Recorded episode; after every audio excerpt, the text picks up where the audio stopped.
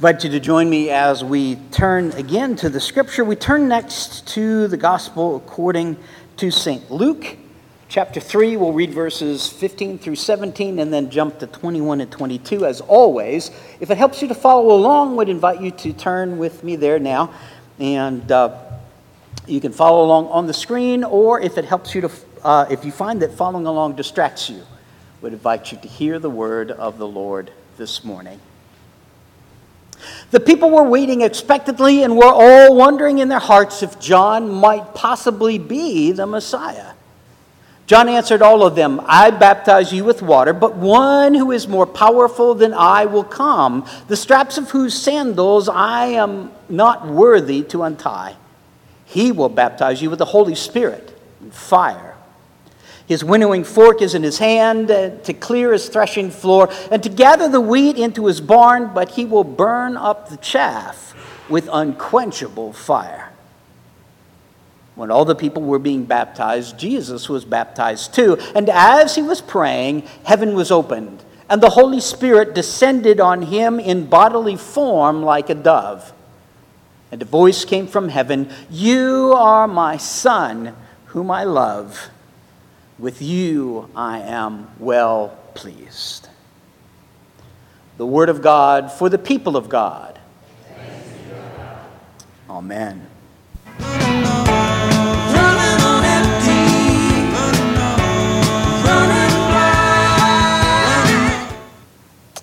Will you bow with me for a moment, please? Gracious and holy God, we give you thanks for your presence with us. We give you thanks for this moment that we have to share together, we give you thanks that you are present to us in it. Now we ask that, Holy Spirit, you would come as you always do, that you would again pour yourself out on us, that once again you would take the words of the scripture which we share, the humble words that I will offer, and the thoughts of every single one of our hearts, inspire them, breathe life into them, so that in them, we might hear the Word of God, the Word made flesh, Jesus Christ our Lord, in whose name we pray. Amen.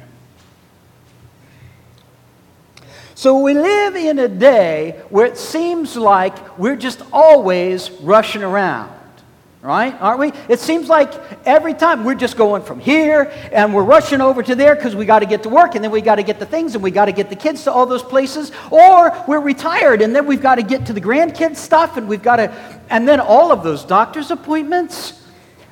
I've had friends tell me that they didn't know how they ever worked because they had so much stuff they had to do when they were retired. Right? And we're just rushing from one place over to the next, just going everywhere that we can because there's so much to do and we're going so crazy and it makes us exhausted. And we feel like we live our whole lives a little bit like this. Here's the anatomy of this pit stop. Watch the fancy footwork on the fueler. Now, all he can do is fuel the car, but for safety reasons, they do allow him to help guide a tire back to pit wall like that. Very nice. That's slick right there, boys. Right, so we've got, we, we're living our lives. We've got 30 seconds pit stops with God built in places, and we have special little techniques that we use, right, so that we get the tire back to the wall. And, and we've got all these things going on, and, and we're completely and utterly exhausted. So, what do we do? What do we do in lives that are running and running and running? So, I want to spend a little bit of time suggesting over the next couple weeks some things that will help us. If it won't help us rearrange our schedules, at least It'll help us to deal with the frenetic and franticness of our lives. Because part of what makes our lives crazy is that we are sure that if we're good Christians, we have to do all this stuff.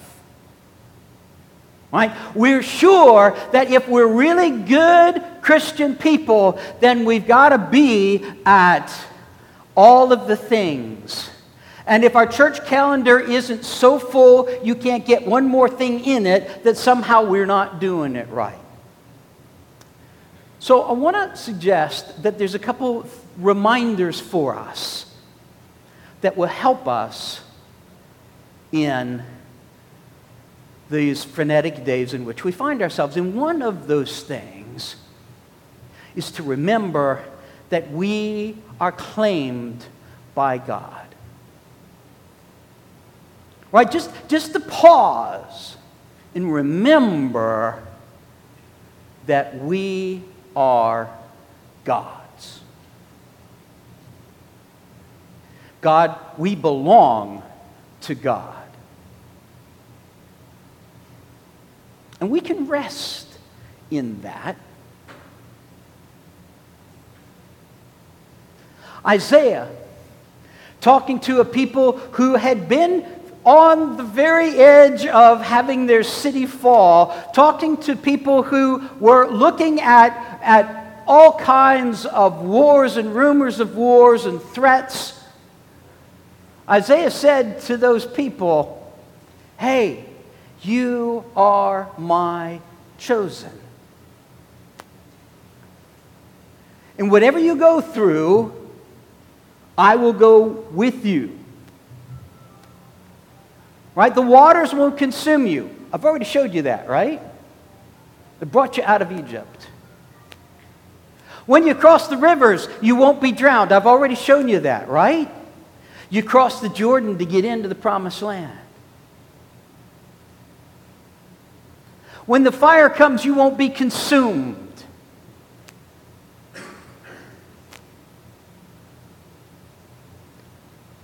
As frenetic, as frantic, as frightening as it gets, know that I am with you.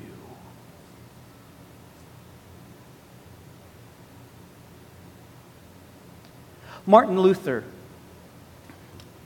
who is often referred to as the, the father of the Protestant Reformation.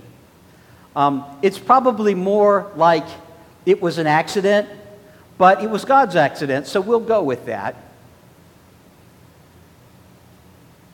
Martin Luther would say when he would get into those moments when he felt most threatened, when he felt most alone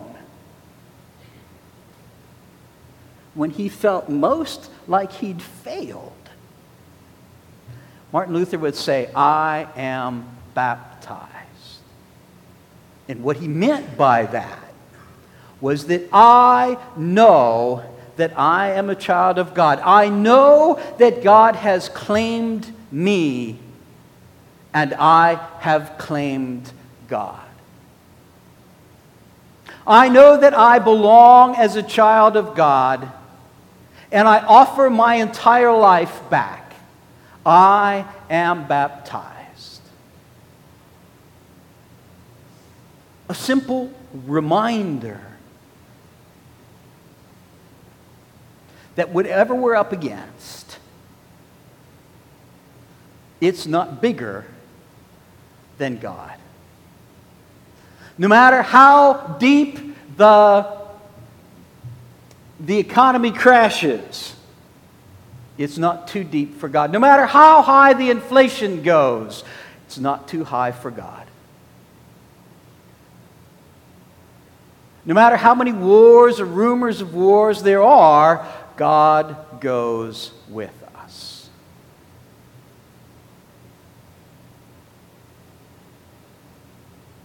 So we can rest in that. We can rest in that.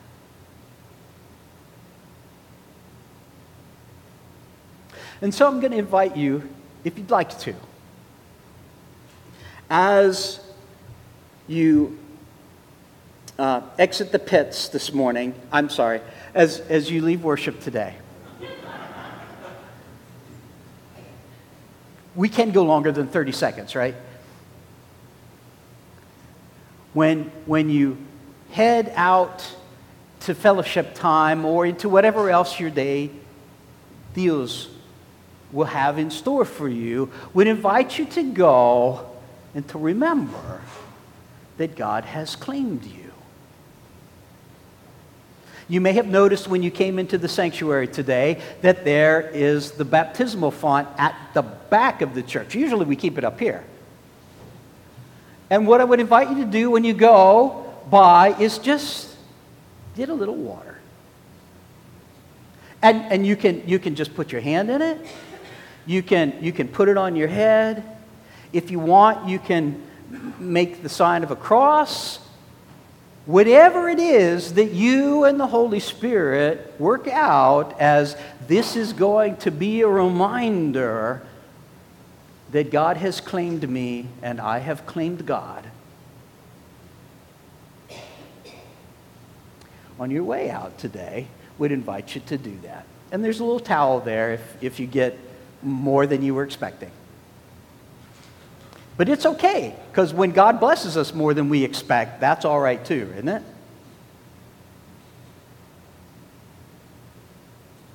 In the middle of all that we've got going on, we can rest in knowing, in knowing that God has claimed us and that we claim God.